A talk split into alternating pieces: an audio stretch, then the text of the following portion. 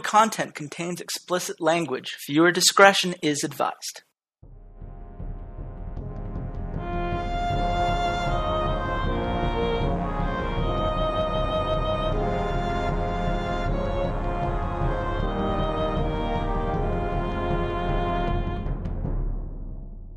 Hello, Internet. This is Chase Redshirt King Wassenar. I am the editor in chief and analyst for Imperial Esports, and welcome to a very special edition of the Rough Drafts podcast. It has been too long since I have had the guest who is here today on the show. It is Steven Noogen Nguyen. He is a writer for Esports Heaven. He worked with me on Paravine back in the day, a guy I consider to be a good friend. Steven, how are you doing, man? Pretty good. Not can't complain. How are you? I'm doing well. I I'm settled in the game house now. I'm getting to watch more games because now it, you know I'm running picks and bans and things, so I really need to you know watch the power regions as much as I can. And North America to me has been a pleasant surprise. Mostly, there are some teams we're going to get to that I think have been a little bit disappointing. That I think have certainly had a lot of ups and downs, but overall, I've found this to be a pretty entertaining split. Where do you come down on where North America is now for you? Like, what what are your first thoughts when you think about the scene as a whole, as it stands today? Uh, my first impressions. I mean, they look better as as a whole. Like, if you just look at the standings, you would say it would look better. But for me, since I've kind of been watching since season one, mm-hmm. I don't think it means anything until I would like to see these twelve teams in the summer split when we have best of 3s mm-hmm. Because right now, best of ones aren't telling me much other than like habitual things that the teams and players do. Yeah, I think that's something that we've known for a while, right? That best of ones are an inferior format as a general rule. Sample size is obviously something that every statistician would point out. The more you have, the more accurate our information is. But mm-hmm. there are patterns, and one of the patterns that has made itself very clear since the beginning of the season is this Immortals team seems to have a very good control over the rest of the league. They had their first loss this week. It was a very tough fought loss against CLG. But otherwise, this has been a team that surprised some people that maybe had thought that Pobelter and Wild Turtle weren't going to return the form, that, you know, Huni and Reignover had some exploitable weaknesses. So my question to you, Steven, is do you think that this Immortals team is as good as the hype around them would lead you to believe? Or are there more flaws that are potentially going to get exposed as we start getting closer to the playoffs and we see some best of five series? If there are flaws to be exposed, they won't be exposed until next split, in my opinion. Hmm. Because right now, I think, yes, I think Immortals is very strong right now, but I don't think that the rest of the teams are, let's say, fleshed out enough to be able to take advantage of any of these weaknesses as of yet. Yeah. Like when you look at the other teams in NA, like they are messy. They're all over the place. They're not finding their stride yet. Mm-hmm. Meanwhile, Immortals kind of, kind of I, they clicked from the beginning, right? Like, I mean, I've heard some stuff, but I won't say all of it. but I mean, when you just look at the Immortals roster, okay, so it's like all of them were from former teams, and like so Paul Pobelter kicked off CLG, Wild Turtle left slash was benched from TSM, and then Huni Reignover decided to leave as well because like the people were leaving Fnatic, Fnatic anywhere, like they were going mm-hmm. to. And then Adrian left Tip. I mean, everyone left Tip. so like they had something to prove, whether or not this their quality of place will stand when they go against better teams. Maybe if the other teams get stronger in NA by the next split, or if Immortals go to like MSI and then get beat down, you know. Mm-hmm. It's kind of like Fnatic's roster last year. I mean, I mean, I say that not just because Huni and Reignover were there, but because they were mostly undefeated for the first split. Fought very well at MSI, got better after that, and they still had some weaknesses that were exposed, obviously. But like, if those weaknesses don't get exploited, I think Immortals will have a tougher time towards Worlds. Yeah, it's something that I was actually kind of happy that they lost this week to CLG because it proved that there are things that they need to work on that they can improve upon. And this is something that I think teams need to have, especially early in their you know existence as a team. You need to have moments where you have to step back and acknowledge the flaws that are lying underneath the surface, which is hard to do when you're winning because you just want to focus on you know how nice things are going and all the praise that guys that you know for a long time have had a chip on their shoulder because they haven't been appreciated or they've been you know very you know in a, in a slump you could say I think calling Wild Turtle's recent performance at TSM a slump is a fair thing to say. Uh, certainly, he's looked like a better player. What do you think, Immortals, if they're going to take the next step and be a team that can at least have a solid performance at MSI and continue to grow, as you pointed out, this Fnatic team grew in the summer split and beyond. What is the next step for this team to become that kind of threat? Well, I mean, they've already taken a huge step forward in terms of their players in general. Like Wild Turtle, like I wouldn't actually say it was he was on a slump on TSM. I know he performed worse, but I wouldn't call it a slump because like when you compare the play from Wild Turtle in season three to season four to season five to season six, when he joins TSM, he played then like he does now. Mm-hmm. Which is in your face, flashing forward for kills, like really, really aggressive, stuff like that. And then when he, it was like last year, mostly, and season four, kind of. Season four and then season five was like he got punished for it, and then was told to play more in the back. Like he was kind of made to play similar to how Chaos used to play, like a little more in the back to have the more the mid laner and the front line do stuff first, you know. Mm-hmm. But like when he plays on the Mortals, it's not like he's the person initiating the fight or anything, but he is more going in the front because Adrian's backing him up. You know, with champions like Janna and stuff like that, like and Soraka and stuff like that. You know, mm-hmm. and Adrian's really really good at keeping this sport alive. Lustboy was more of like a roaming kind of like warding with amazing kind of jungler. Yeah, it does seem like Immortals was built from the ground up as a team with a very particular identity. Adrian is the kind of guy, and, and I said this in the preseason, and you know, I didn't expect them to be this good, but Adrian and Wild Turtle are almost a match made in heaven because mm-hmm. Wild Turtle loves to go in, Adrian loves to save people that overextended. That was his entire job at Impulse, uh, yeah. and he does it rather well uh, Pobelter is playing the kind of champions that he wasn't always allowed to play at previous organizations because they needed him to be a particular thing.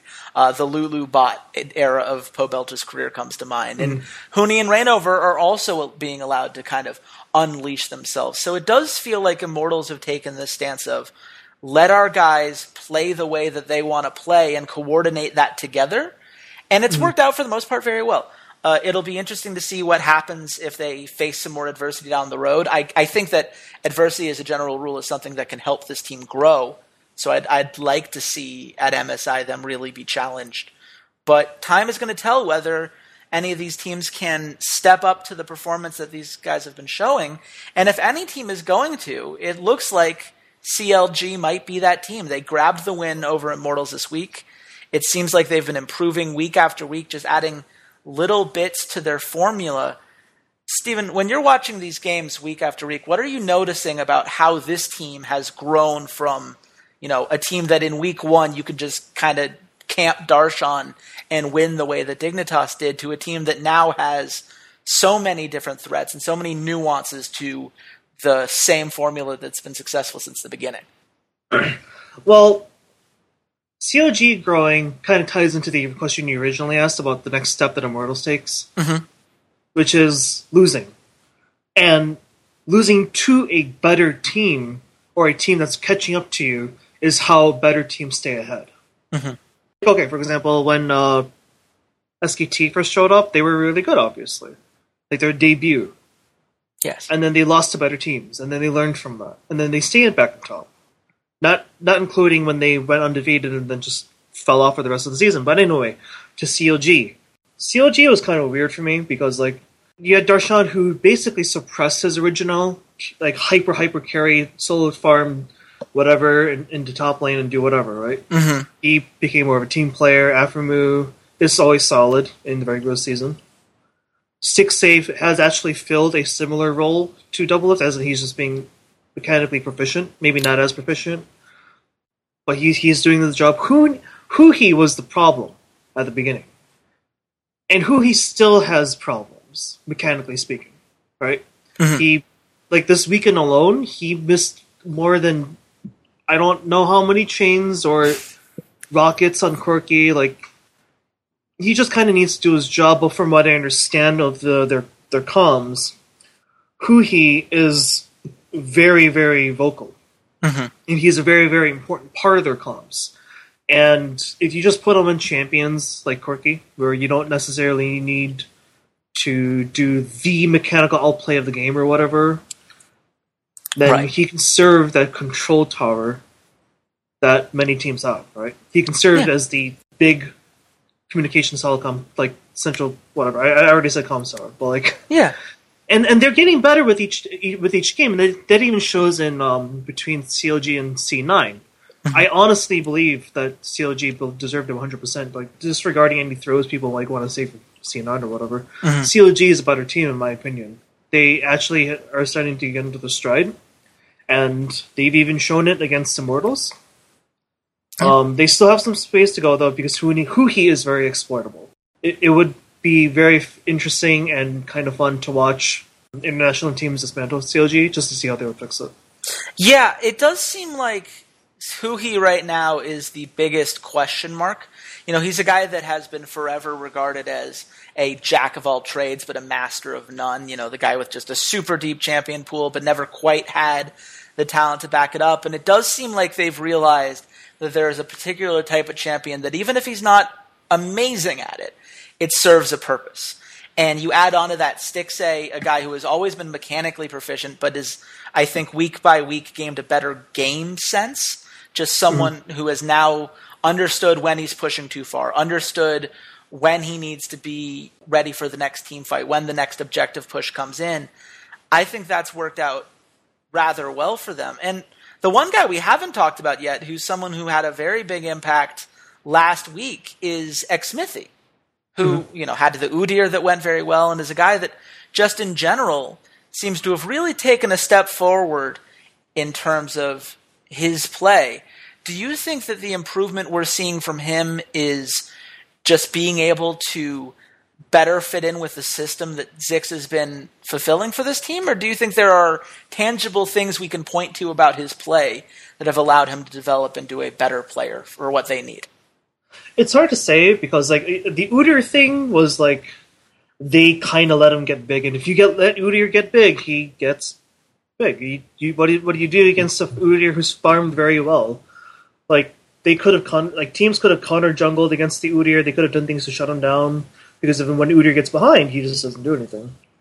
But from the Udyr game alone, it's hard to say because, like, like I said, it's just the, na- the nature of the champion, and then other teams didn't take the, the proper measures. Mm-hmm. But as Xmithie as a whole, I think ever since um, he had that hilarious moment where he missed the Sejuani ultimate, like yeah. a year and a half, like, like half a year ago, he's become a solid player. Not he's not amazing. He's there. And it's not like he does nothing. He's like the serviceable tool that you have in your tool belt. Mm-hmm. So he's he's continued to be consistent. But that's the word I'll use. Right. He is very consistent now in NA. And I think he just needs to keep doing as he does. He doesn't need to be a star player because the way CLG has melded their team dynamics ever since uh, what last year, mm-hmm. which has let them which let them be successful. They're just doing it again. They just have a slightly less proficient mechanical mid laner and, and a not as star AD carry who, but, but he could become a star. yeah, no, I, I think that's absolutely fair. You know, I, it says a lot that Xmithie right now has the second highest KDA amongst junglers in North America. And it's mm-hmm. not because he's getting a ton of kills, because he's not. He has only 22 on the season. That puts him towards the lower end of the pack of junglers that have played the whole season. But what he does is he doesn't die. He doesn't cost the team in a way that maybe he could have cost the team before. He is reliable. He does what you need him to do. And you need pieces like that. You know, there are only so many people that can take resources and there's only so much gold to go around. And when you have someone like Darshan who just requires so many resources and is this massive split pushing threat, that means the jungler has to put some of his resources aside. And to me, it just shows a growth in Xmithie and how he has been able to continue to be that reliable guy, even when they don't set him up for that success. He's he's found that way to play the game that he needs to play in a way that CLG can now rely on, and that's just a, a great foundation from which to start. And mm-hmm. if we're going to talk about great foundations to start from, the Cloud Nine that actually plays Hai every game is nine and three. You know, outside of those two weird losses in the first two weeks because they chose not to play the only guy that seems to know how to shot call, this team has also been a very up and coming team. And as you mentioned before, team, you know, there have been a lot of people that are maybe too critical on Cloud Nine and their performance against CLG, but what have we seen from Cloud Nine that has allowed them to take that rise and have, you know, even balls of all people get an MVP uh, over the course of the season? C9 is the most frustrating team for me to fathom right now because simply because of the Hai versus bunny thing. And first of all, I'm not going to say anything about like about bad about bunny, mm-hmm. but it's, it's like they tried to train Bunny into being the second, the next Hai, so that Hai can finally retire. Right. Because Hai's always Hai's mentioned a, a, good amount of times that he just kind of wanted to retire. Mm-hmm. I mean, he seemed pretty happy about moving to the management position. Yeah. C9's just lost without home, you know. Mm-hmm. And what does that say about the team? That means pretty bad things for the rest of the other four players. Mm-hmm. I I know there's that like memes going around, but like you know, Hai basically is like playing one v 5 mm-hmm. with like four CPUs or whatever. But the fact of the matter is, is that C9 has no idea how to operate in any meta without Hai. Right.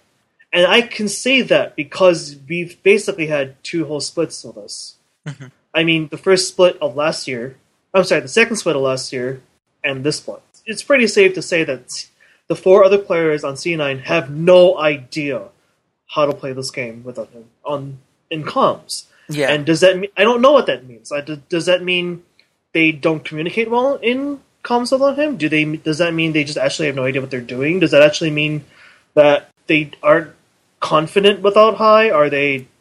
I don't know. Do they, do they just have their dicks in their hands? I don't actually know. like I don't actually know because I don't know what these comms are like. And yeah. I'm not going to say something that I don't know for sure, but I can say for sure that these players have no idea how to win the game competitively without Hai on their five forward man. And mm-hmm. I don't know, like that. That just that's just like that to me doesn't make them a good team.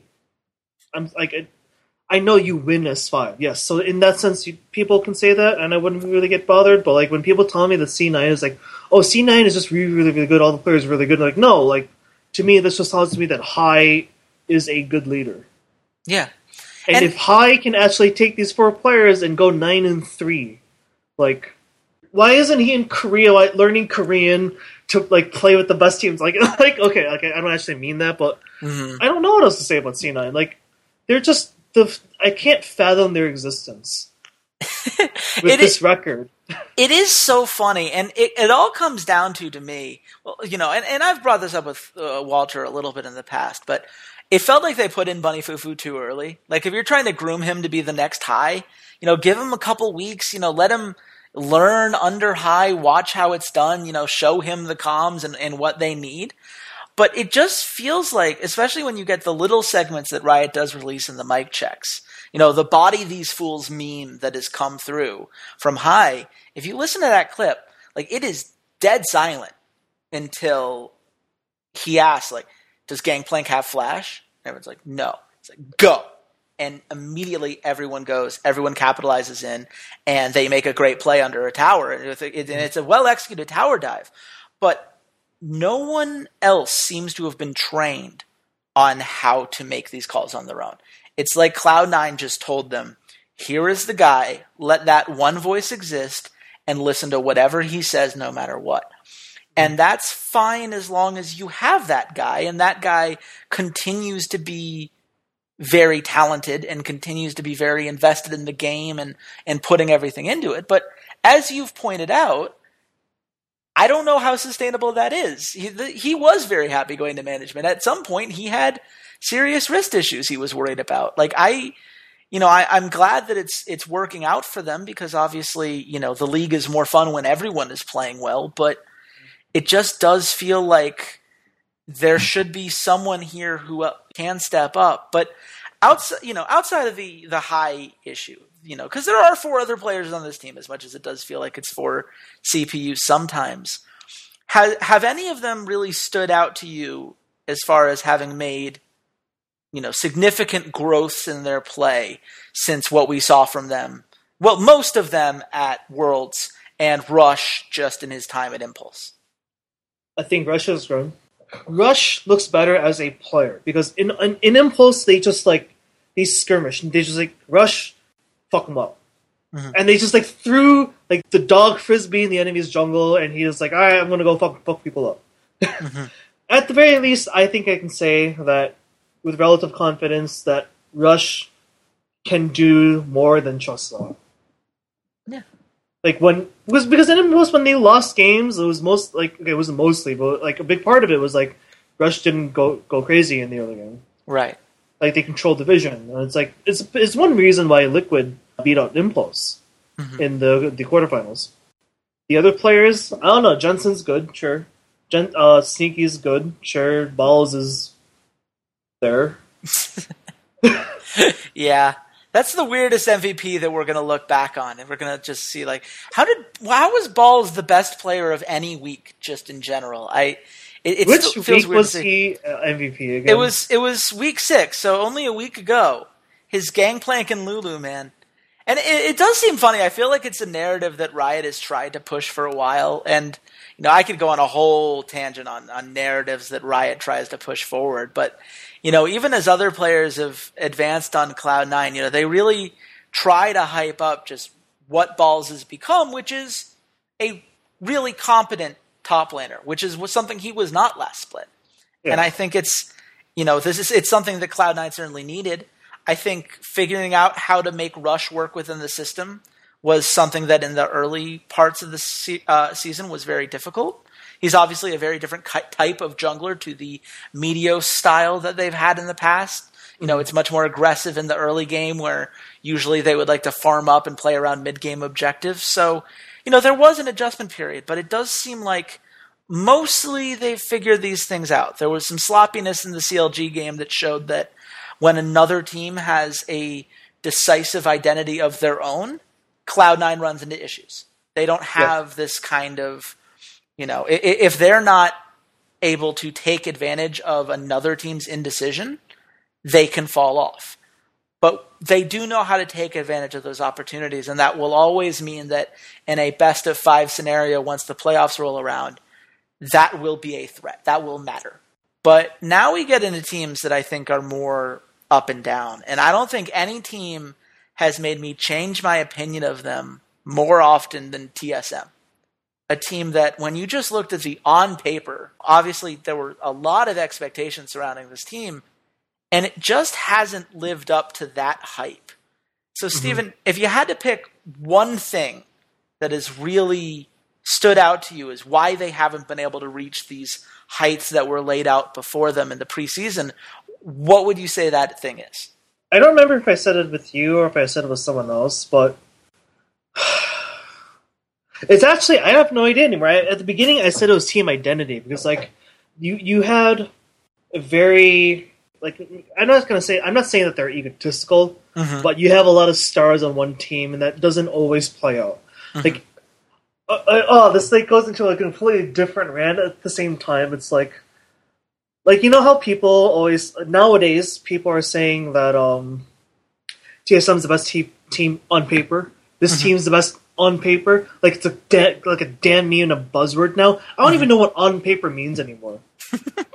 no, I I honestly don't. People use it to bludgeon a point to death just because they like one team the most without the actual game. Like I could say, oh, you know, like one team looks the best on paper, and then you have actually no idea what I'm talking about. Right. Because what does on paper mean? That they had the most achievements? That they've had that at one point they were the best at their role, or are you just breaking down each player into stats and numbers and then adding them up together to see who has the highest total value. I don't know what that means anymore. Mm-hmm. So when TSM, people say the TSM w- was expected to do really well. I don't know how. I don't know how. Was it just just because Yellowstar was on Fnatic when during the big run? Was it because Doublelift was the best AD carry at one point? Was it because Bjergsen's the best mid laner at one point? Hauntzer is not Dyrus. Uh, Svenskeren was really good. It, SK, I don't know. Like I don't know. Like I don't know what people would have expected from this because like I'm so tired of people just assuming a team's going to do good just because good players are on it. That doesn't mean anything to me. Like like C9, they lost they lost the entry to LCS to Marn, who had one of the lowest win rate records in the LCS. Not not the lowest that goes to Velocity. But like so for TSM, I don't know. They're just not consistent. Like when they go against bad teams like Tip and they just destroy that's just because they're better players. Mhm. When they beat CLG, they actually played but pretty good as a team. But then like other other times they lose because of really stupid mistakes. Like they're not pushing mid after they win a fight. They're not like following Yellowstar during an engage. Like it's it's a multitude of problems. It's a lot of problems, and I'm not in the house. No one's in the house to make any sort of judgment on whether or not they're not like working together with, well as a team because it they, they- it seems like they get together well enough as a team as five individuals they, they get along but when they get on stage it's not nerves because they're experienced they just don't play together as well as others do Yeah. and that is a simple fact. It's not one glaring weakness because they lose in many different ways. They throw leads in different ways, and they don't take advantage of their advantage points as well as they should have, like in different ways. Like I've watched, re- rewatched TSM games, and when they win, it's either against a bad team, they're or they're surprisingly good as a together, or they just destroy them five to five. Yeah. I, I will say to your first point about the on paper line, my favorite response to that has always been uh, Ben Yahtzee Croshaw's. It makes sense on paper, but paper is a flimsy thing that turns clear when you rub grease on it. Yeah, I'd Like- agree with that. Yeah, like I- you know, I, I can say like all these players are great, but how do they work together? And one of the things that kind of hit me as we watched more and more of them is we have three guys here who were primary shot callers on their team. You know, Yellowstar was always the shot caller in Fnatic. He was the leader of that team. He was the guy they rebuilt an entire team around, and he had to be the one voice that could lead in that way. Doublelift was so much of a voice on CLG. Bjergsen obviously was the main shot caller for TSM for forever. Svenskeren was one of the biggest shot callers for SK Gaming because he was the one guy who had his head on straight. Mm. So you've now got four guys who, for the vast majority of their career, have been told, you need to be the leader, you need to make the plays, you need to make the calls. And it comes down to the theory of, you know, there are too many cooks in the kitchen. Like if everyone's making calls, then nobody is. Because all you're going to get is that disarray. And when you see things like coaches getting fired mid-season, I can't help but feel like it is extending into other areas of the organization. You know, this is Yeah. not something that stable teams have happen to them, you know? Immortals is not losing any coaches, I'll put it that way. Um, it just strikes me as an idea of a team that just grabbed talent, whatever talent was available, and said, we'll make it work later. And now we're seven weeks into the season, and I still don't know how they're planning on making it work. So if you got hired today, Steven, you're going to be the guy who fixes TSM. What's step one? How do you fix this team and make the talent that is present work to the best place that they can? Okay, so step one would be a very, very long step one. Mhm. Step one would be studying footage of all these players at their best and lowest. Because here's the thing when you actually put a team together, or when you actually try to judge a team together, you have to know why they're successful on other teams. Mhm. Which means evaluating their strengths and weaknesses, and then put them all next to each other. Put all the weaknesses next to each other, put all the strengths next to each other. Do they cover all the bases? Right. I don't know what team to use as a comparison for like okay a long long time okay maybe it wasn't a long time ago but like a long time ago in league years you had the interview with Impact after he left SKT and he was he was asked did who he preferred playing with Faker or EasyHoon? He said EasyHoon. He said EasyHoon because the team dynamic honestly changes the, when EasyHoon plays on the team and then Faker plays on the team. It's not because like Faker is like negative like person or anything like that. It's because he requires more attention mid, which means Bengi's more mid, which means Bengi's not in top or bottom as much. And when Easy Hoon's on the team, Bengi's more free, more free to go to the other lanes, mm-hmm. which means Impact can get help if needed. So, like, just put like just like that for example. That's like covering the bases. Like, what is TM TSM missing? I would actually like to write something like this after the spring split to see mm-hmm. where they land, and do something like this. I would love to actually study these five players specifically. Mm-hmm. What what is TSM missing? Like, I don't want to like be like, oh, it's generic shot calling. It's I don't want to be it's just oh, it's like I, I know I said the generic answer of just too many stars on one team, but I don't want to say that as my, my final conclusion. Like like I want to actually see what TSM is missing. Hmm. Do they not know how to do one comp? Are they just not flexible? Are they? Do they just? Do they? Were their strengths covered by former teammates that aren't covered now? Like for example, Doublelift when the strategy protect the Doublelift did work. Not not enough for a first place finish, but when it worked, was it because you know Saint or Chowster were just doing the obvious for them, like in like in the backseat, like people just never noticed. Mm-hmm. I mean, I noticed for Chowster, but like, yeah, like that's not. They don't have you don't have Chowster in TSM. You don't have the same like five man dynamic that made one player look so damn good on the on the, on the next team. Mm-hmm. So if, if, the next, if I was to be coaching TSM tomorrow, I would be studying those tapes. I would be asking those players about comms. I would be asking what they handled on that team, what other players handled for them. Mm-hmm. Or really, was it really just Yellowstar five man micro, micromanaging the team, and why isn't he doing it now? Like stuff like that. Like whoever makes a team, any team looks at a team needs to look at that. I know, like Kelsey and Emily Moser. I'm, Kelsey Moser and Emily Rand. I'm sorry. Mm-hmm. They're gonna they're gonna yell at me for that later. I know they look at I know they look at those team dynamics for China because they move players around very often, and they do that because other people will look at something like OMG or the current QG and be like, oh, they're gonna be good just because like like Uzi Uzi eyes on it. Like no, like you can't look at just that. You have to look at what these players are actually good at and what weaknesses were covered up by former teammates, and if, if on the new team, those weaknesses are just exposed. They're still their weakness, isn't it? Like you can't just say that like they're being held back. It's you mm-hmm. actually have to look at that. Yeah, and and that's the thing, and and it's a great contrast with our point about immortals from earlier. You know, Immortals had felt like every player was brought in because all of their talents meshed with each other. Reignover and Huni have synergy. They know how to play off each other.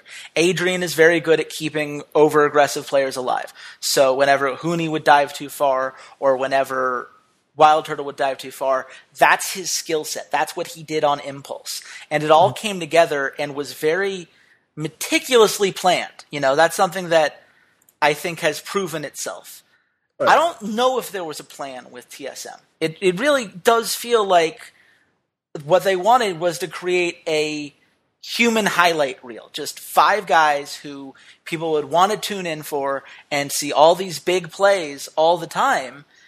And that's just not what a team is. That's not sustainable in the long run. Uh, for a team, you need to have guys, you know, that are the filler role, like what Xmithie is for CLG. You need someone who is consistent and doesn't take too many resources, but does the job you need them to do. You need someone who can be the hard carry. You need someone who can be a secondary carry, but knows when to back off, and they all need to hammer that out together. And it just feels like they never got that, or at least they haven't yet. And time will tell. I think the playoffs are going to say a lot about how they're able to handle adversity. You know, if they lose game one in a series, it's going to be mm-hmm. interesting to see if they, you know, can bounce back and, you know, really figure out what their problems are. But I agree with you. Right now, nothing's going to get fixed until they identify the problem. And that's what needs to be done before we're going to see the kind of highlights that this team was looking for when they built this roster. But speaking of highlights, Steven, you're, you're a fan of highlights, right?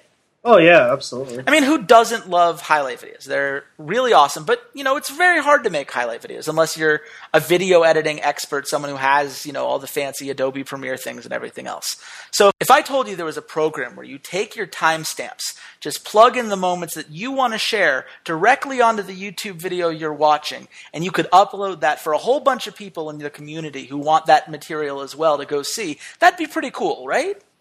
Yeah, I'd love to take highlight clips of my friend playing Tarek Dribble and messing up and show it everyone. Exactly. This is the kind of thing that we need, and that's what Vibi is here for. It is the fastest way to create highlight reels for esports and just YouTube videos in general. You could do it for your favorite streamers, you can make fun of your friends, however it is you want to do it, and then share them with fans. There can be fan pages for teams. I know that we're working on getting one for Imperial very soon, and it just allows you to, you know, interact with your fan base in that way.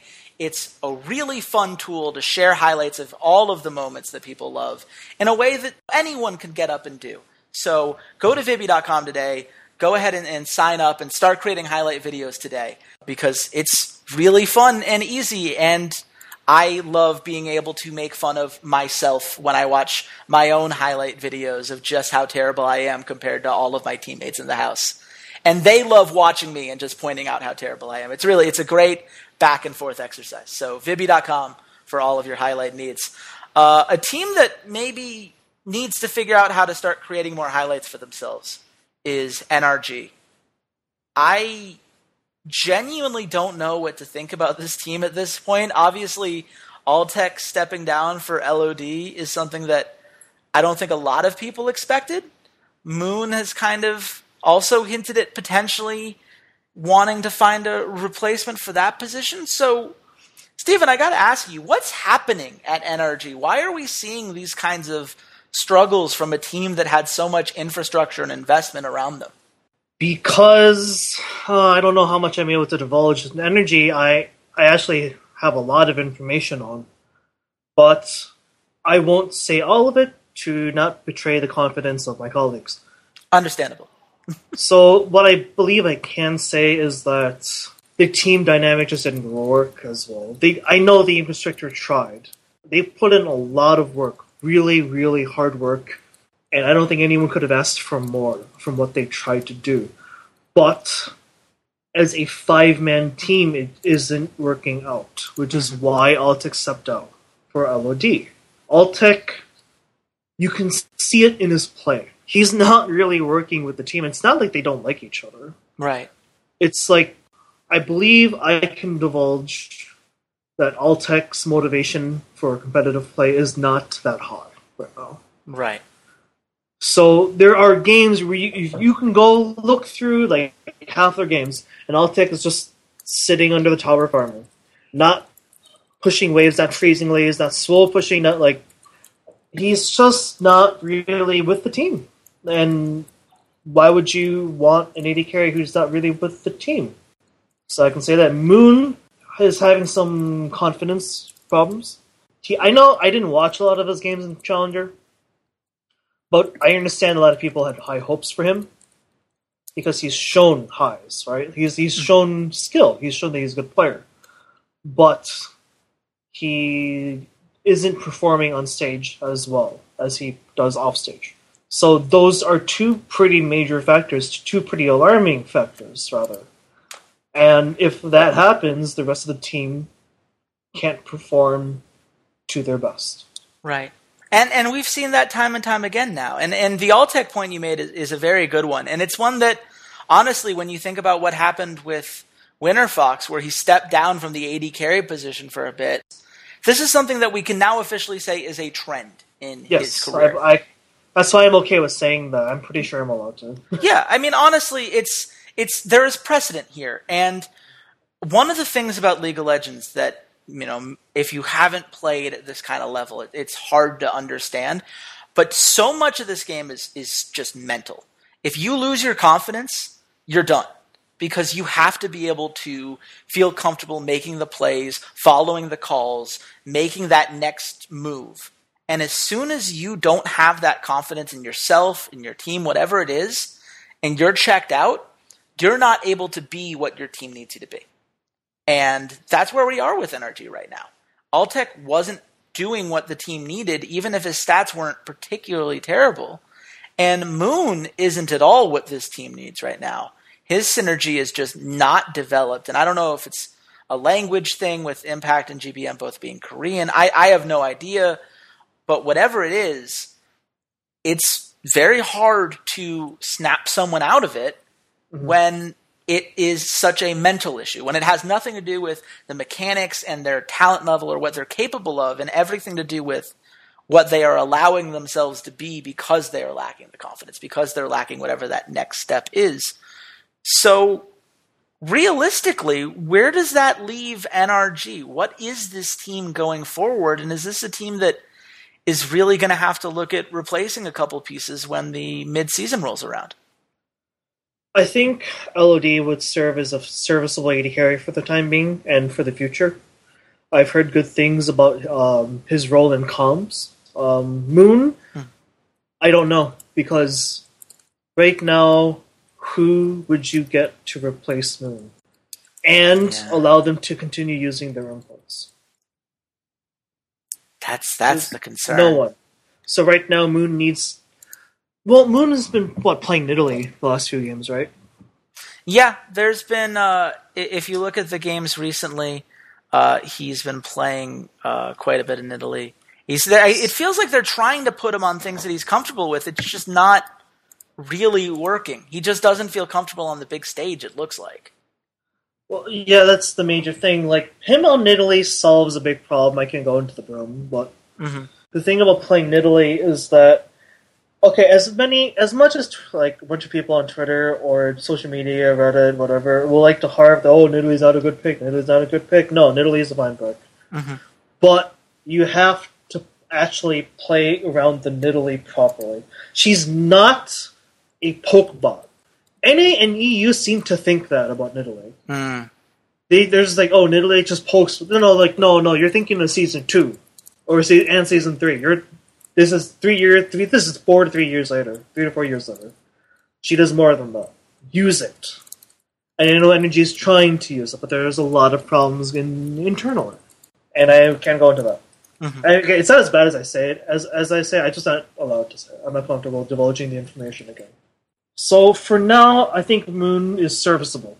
I think at the very least they could find some footing in playoffs. Maybe I don't think they'll finish top three as the way they're going right now, but I'm actually pretty excited to see this team in summer split with the best of those because I think that's a valuable chance to actually like if they stick with Moon, for example.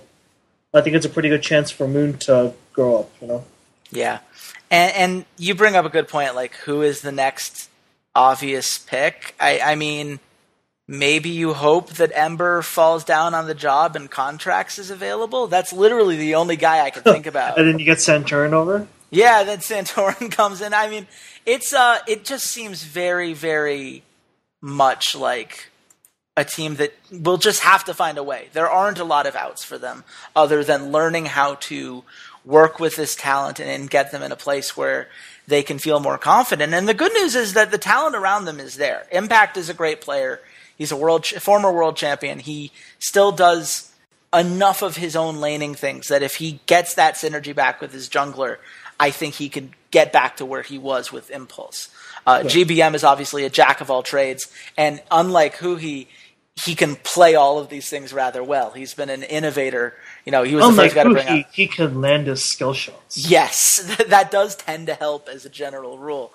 And so there is potential here, but they have to be able to hold up their weakest links because at the end of the day, you're only as strong as the weakest player on your team. And the weakest players right now are really holding them back. And a loss to a team like Impulse is not acceptable at this stage. Yeah that's not something that you can afford to drop, uh, especially because it allowed Liquid to catch up. And Liquid was a team that, you know, when you were looking at them after week six, where they went 0 2 against Echo Fox and an Immortals loss, which, you know, losing to Immortals is not particularly shameful in and of itself, but it was the way they lost. You know, yeah. it, it looked like this team was at risk of having this, you know, up and coming Echo Fox team with Frog and kind of leapfrog them. And they saw those particular concerns and said, fuck that, and took out Impulse and TSM this week. When you're watching this team, what explains the up and down nature of Liquid? Why are we seeing such high highs and low lows from them on a week to week basis? Uh, high highs and low lows. It's basically watching Liquid from last season, honestly. I don't know. It's it's like I think Dardoch definitely good. Mm-hmm. Piglet, I think, is actually performing very, very well this season. Like when you actually watch his like first four week games or something, he's playing outstanding, win or lose. Like mm-hmm. Piglet's mm-hmm. playing well, so whatever. Lourlo is like there. Yeah. I don't think Lourlo's that good, but I think he they put him in champions where it's really hard to mess up. So it's like Right. Huh? What can you ask for? um, he's not bad. He's not good. Like he's there. Matt's been playing pretty decently. Uh, Piglet feels pretty comfortable with him. So, like, the thing about Liquid is that like they're just not consistent. That's literally what it is. Like they'll just drop the game for no reason. I don't even know what to say. Like, I mean, I'll fully admit Liquid is, isn't one of the teams I've been paying attention to that often, other than watching Piglet because I think Piglet, like I said, I think Piglet's been playing outstanding this season, but mm-hmm. They lose in ways that makes us feel like they just aren't prepared to win in that situation. Like right, like oh hey we're winning, let's do this instead and throw this way. But there are simpler ways to win with the leads they've been they've been given, mm-hmm. and it, they're just not consistent. It does seem like they take the path of most resistance at all times. And maybe that has to do with the youth of a lot of the people you would traditionally put in shot calling roles. Obviously, I'm not listening to comms, but usually it would be your support or your jungler. Both of those are rookies. Lourlo is a guy who plays like a rookie at times. You know, they put him on things like the Poppy where he's going to have utility no matter what. But oh. veteran players have been able to exploit him. You know, you look at what happens when CLG or Immortals or any of these teams with really strong top laners go up against him, it, it doesn't end well for him. Uh, mm. And this is something that, you know, maybe gets fixed with experience. Maybe they learn how to make those calls and adjust properly, but it's certainly not there yet. And that's why, you know, the weeks where the wins come easy are, are weeks where they're not challenged in that way. They're not forced to make the tough call and somehow almost by random chance. It just seems like they always make the wrong one when they when they have to make that kind of tough decision. But when things play out for them, there is enough talent there to take it home at the end of the day. So I guess my question here is of these three rookies, you know, one of them you'd have to imagine is going to have to step up if Liquid is going to be a threat, not only in the playoffs this split, but even in the summer split going forward, they need that second guy outside of Piglet. Who is that guy on this team? Who would you point to as someone who can take that step forward? Can or should? Yes. Either one. Your pick. Fenix needs to step up. I know people like to circle jerk the whole 1v4 CLG into the tower as a zero, but Fenix is like okay, but not that great. I might get hate for this, but like I really don't think Fenix is good. Like he mm-hmm. beat one v four people under a tower as Azir because right. it's Zir and Zir is fucking stupid. Okay, like like at the at the at the time of the game, yeah, Zir is just really really dumb champion. But seriously, like Fenix needs to play more impact champions than actually do all of them. Like I don't I don't think he's that great. I think he has some really high highs and then like mostly just kind of there moments he's not losing their games, but he needs to step up. Yeah, and that's the thing. You look at what Fenix is, and you know, if you just looked at the stats, well, he's he's got this tied for the second highest KDA. Why would that be such a bad thing? And it it's because it's it's everything else that he's missing. It's, the fact that he's not doing it by getting kills, and not even really by getting assists, though he does have quite a bit of those. He just he doesn't die which mm-hmm. you know is something. And I understand that that's you need to have some part of that is just not being the guy that gets caught out. But for what he does, he needs to be more effective. Right now, he has 31% of Liquid's damage. I mean, that's worrying in its own right for a number of reasons. But if mm-hmm. you're supposed to be the damage dealer, if you're supposed to be this guy, we're going to funnel all these resources into you. We're going to let you be this big damage threat. You better know how to capitalize on the opportunities. Mm-hmm. And he right, needs to do more. Yeah, he has to be more efficient with what he's given because right now he has fewer kills than Shiphtur, Bjergsen, Pobelter, Huhi, and Jensen. When you have less kills than Shiphtur, yeah. and, and, and by the way, the only person who's played 14 games that's below him is Alex Ich. Everyone else below him has played 13 games or fewer. So this is this is where we are with him. And at this point, we can say that we've seen enough of his career. That's not likely to change. At some point, you have to live with the guy that he is, and that's a problem because I don't see Lourlo or Dardoch being that guy. And so, if he's not that guy, they're going to have to take a serious look at who can be and, and what replacements they might need to make if they're going to take that next step. Because right, right now, you know, the meme says Curse slash Liquid always fourth, but right now I think fourth would be a major success story, and that's a concern for an organization that has so much clout and so much history behind them. But, Especially when they finished first in the regular season last year. Yeah, absolutely. Um, there's like I, said, you know, Piglet's really good. Never lose sight of that. Obviously, he'll he'll always get you close enough, but they need something more, and I don't know where it's coming from. But one last thing before we let you go, Stephen, because you've covered the Japanese league as well. I have. Is something that you know I, I'm very glad to see get more coverage. I find a lot of these international scenes fascinating. Obviously, I'm working for a Turkish organization, so I'm a little biased, but mm-hmm. I, I just find the way that every region kind of develops its own meta and has its own little quirks to be fascinating. So give me the sales pitch. I am a, a League of Legends fan. I just I want to watch good games. I want to watch fun games. Why should I be tuning in to Japan every week? Japan is okay. The thing about Japan is that it's actually pretty similar to watching Korea and the major regions without the skill. And that's not to say that they're bad players. Like Japan is is actually not cringeworthy to watch as often. Mm-hmm. Like okay, so they have six teams in their league because you know there's not as many players, right? And the league is a bit smaller. You wouldn't watch Black Eye, for example, because Black Eye is literally the proof that there aren't enough players in Japan. The the team is a challenger team that just got in. Mm-hmm. They have yet to win a single game. Like seriously, they haven't won a single game. yeah, zero and twelve is not a great start to the season.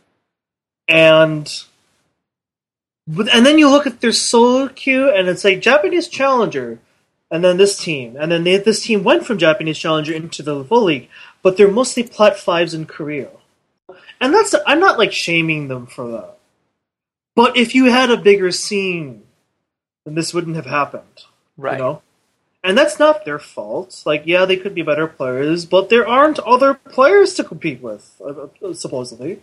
You would watch um, Detonation Focus Me, which is the strongest team in Japan, has been for quite some time.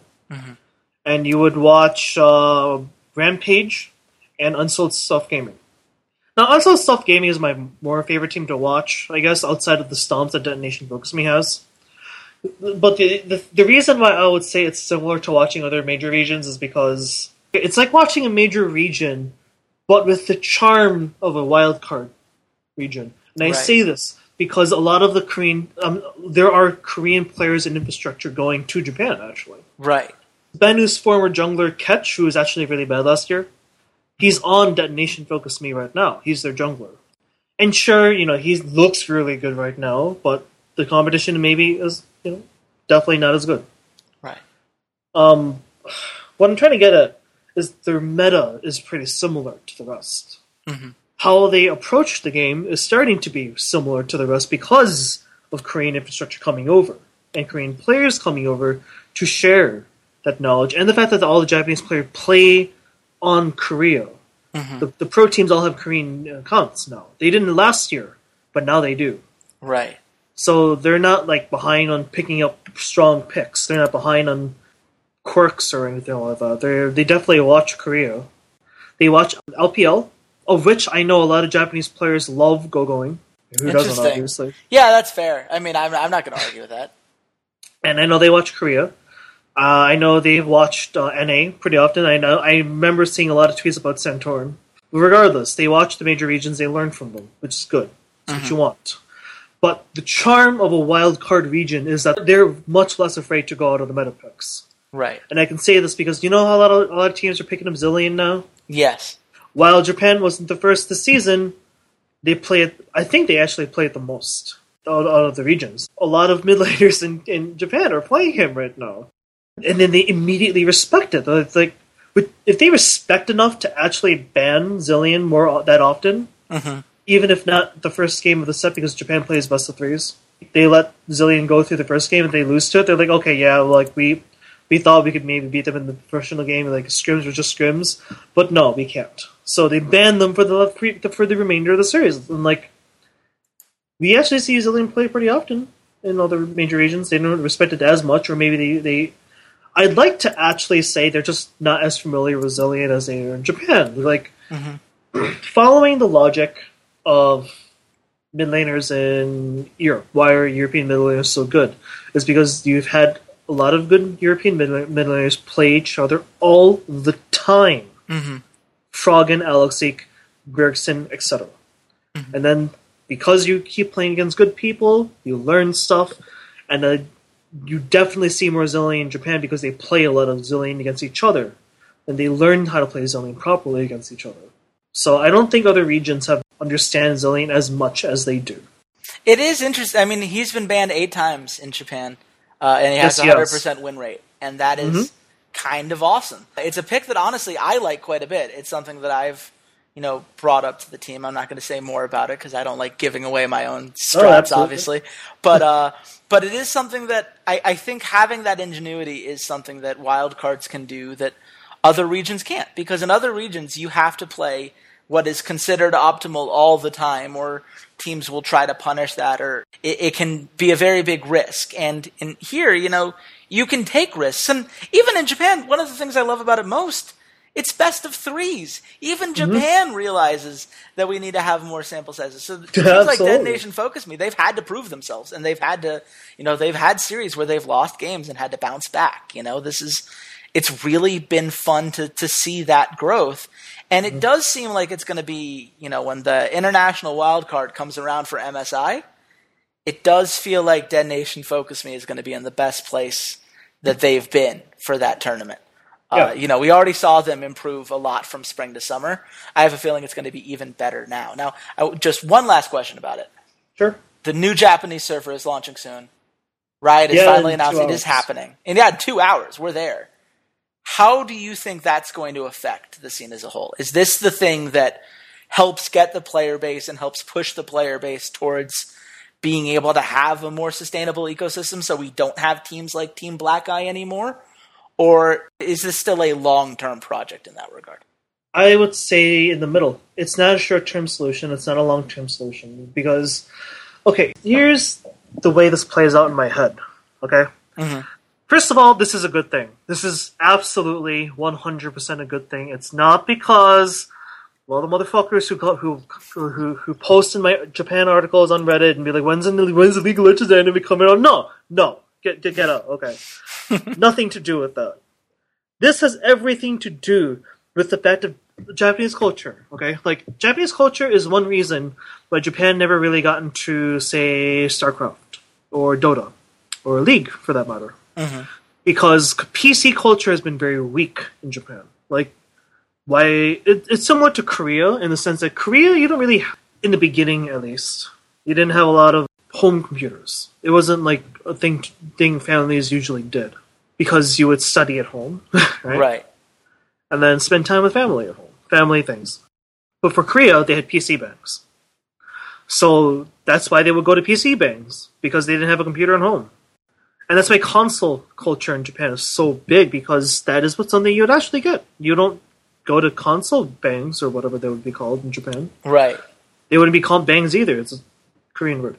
Mm-hmm. but like I'm just saying, you know, like they mm-hmm. But you know what Japan does? They go to arcades. Arcade culture is massive in Japan, and that's why Japan has so many strong players in the fighting game scene. Everyone I know who doesn't actually watch the competitive scene, they know Daigo. Daigo's very, very famous. For 10 years, he's been so consistently at the top, making finals of Street Fighter all the damn time. Mm-hmm. And short of me- even mentioning his beautiful parry against Justin Wong, you know, he. They, there are a lot of players that, uh, like as good as them. It's not like Japan is just bad because there aren't good players. They're just playing console games. They're pl- they're in arcade culture. But you know, time goes along. Yes, Japan's really big into handheld games right now. That's the biggest market in Japan. They are having more and more computers accessible to them. For example, there was an interview with one of the voice actresses for Lulu. Mm-hmm. I remember correctly. Uh, she talked about how at college she heard they have a League of Legends club. Nice. Like that's how like she's a, she's a really famous voice actress by the way. And at her college, they have a League of Legends club. They literally have a League of Legends club, despite the fact that they don't necessarily play or they play an NA. The reason why the Japan server is necessary is because, and you know, this isn't even exclusive to Japan. This is for us too. We will not really play other games if they're not in our own language because it's less accessible. You'll only see the really hardcore fans be like, I don't care, I'm going to import the Japanese version of this game or something like that, and then I'll be really good at it by the time it comes out in my language. And when it comes out in Japan in, in an hour and a half, literally, people are going to play. I people love League of Legends, the the, the universe. Like I know, I've talked to players, I've talked to managers. Like Teemo's very really popular, obviously, but they don't play because it's not in Japanese. right. And that's huge. Getting their own server means more and more people who are good at games, who are already invested in arcade culture, in fighting games, in the uh, the huge MMO base of Final Fantasy 14, where a lot of Japanese players are like at the top of the charts. They're gonna like at least attempt League of Legends, Right. which means more talented players will actually play the game. And it's not just going to be the hardcore people who are currently pros playing in Korea who have been playing on NA for like the last two years with 200, 300 ping. So that's obviously going to increase the player base a lot. I don't know by how much. I only have estimates. Right. right? I only have testimonies of how passionate people are about it. Like the first and last week of the LJL are in front of a live audience, and when you watch them, there's a huge crowd. Sure, Japan's not the massive country, so I'm sure a lot of them traveled, but like I'm sure not that many people actually traveled. Yeah. And you that had a huge crowd. They're probably going to play. A lot of them may be casuals. Who cares?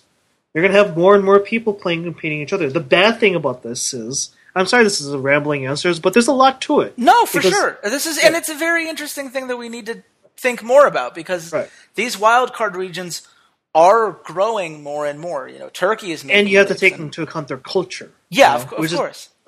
Right, so anyway, back to my answer. The bad thing that this could possibly do, or the sh- the thing that might be a concern rather, is whether or not the good players will transfer from Korea to Japan, hmm. because you're getting incredible practice against the Korean high elo solo queue in Korea, right? Right.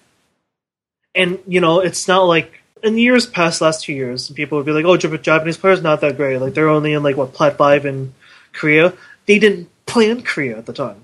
Right. they played on NA. They only had Korean accounts so they could play ranked fives against other Koreans, right? To practice. Mm-hmm. But you know, they were. I, I've seen Japanese players on Scar's stream, for example. Yeah. So they exist in high elo NA from 200 ping. They're Right. good players. They just need time to grow. And how maybe they'll make an account on Japan as well. I'm sure they will. I'm sure. I'm absolutely positive they will make another account on Japan and help foster a proper high elo, low elo etiquette and solo here. But that's going to take time Yeah. because they're still going to be practicing in Korea. yeah. No. So maybe not this coming split, or maybe even this coming split, or ne- I'm, I'm next year. I'm looking forward to next year when this when the server pays its dues to its people. Right. And that's the thing that is going to make Japan so fun to watch as League moves forward. You know, this is this has the potential to blow up in a big way, in a way that other regions, a lot of the international regions we talk about, you know, they have servers. They have places that we can pinpoint and they've had their own systems and sure they've played on other servers and whatever else but they were able to develop their own ecosystem. They were able to kind of advance themselves in that way. In countries like brazil and in turkey that's paid huge dividends. We have seen the growth of these regions at worlds time and time mm. again.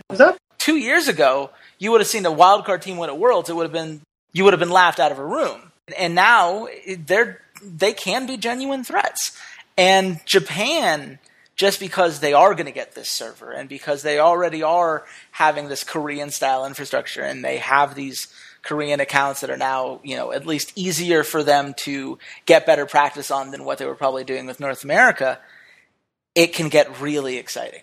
And it's that, one of those things where, you, like you said, this time next year, it's going to be fascinating to see what happens. Uh, and hopefully, those of you at home found this podcast fascinating. Steven, as always, it is a pleasure to have you on the show. Uh, is there anything? Pleasure to be here. Oh, thank you. Is there anything you'd like to plug on your way out? Um, sure. So I write for Esports Heaven. Mm-hmm. Um, last two months have been busy for me for reasons not I'm not, I'm not gonna say not not not bad, just not good, not whatever. Mm-hmm. I'm I'm going to be writing some stuff this week for IEM and the mid seasons of uh, the different regions. Um, but yeah, Esports Heaven, give them a shout out. Um, give them a look. We've got some good writers. Um, Into the Rift, my own show. Mm-hmm. We haven't done it for a while because my regular guests are in China. Kelsey Moser's in China. but we actually might be able to work around out soon. Yeah. So hopefully we'll be able to get that off the get back off the ground. Absolutely, and it, and it is a great talk show. It's one that I've had the pleasure of being on a few times. I hope to be on again in the future. Uh, it, it, it's a, it's a fun time when you guys uh, when when that does air. And where can people follow you on social media so that when all of this stuff goes down, they make sure not to miss a single moment? Well, you can find my Twitter esports Twitter account at Steven with a V, and then Noogs, and so it's S T E V E N N O O G S. Mm-hmm. And you should definitely follow me on Twitter at Redshirt King for all sorts of news about the podcast, which you could find at soundcloud.com slash esports rough drafts and on iTunes if you search rough drafts on there. Uh, articles are on the way now that I am in the gaming house.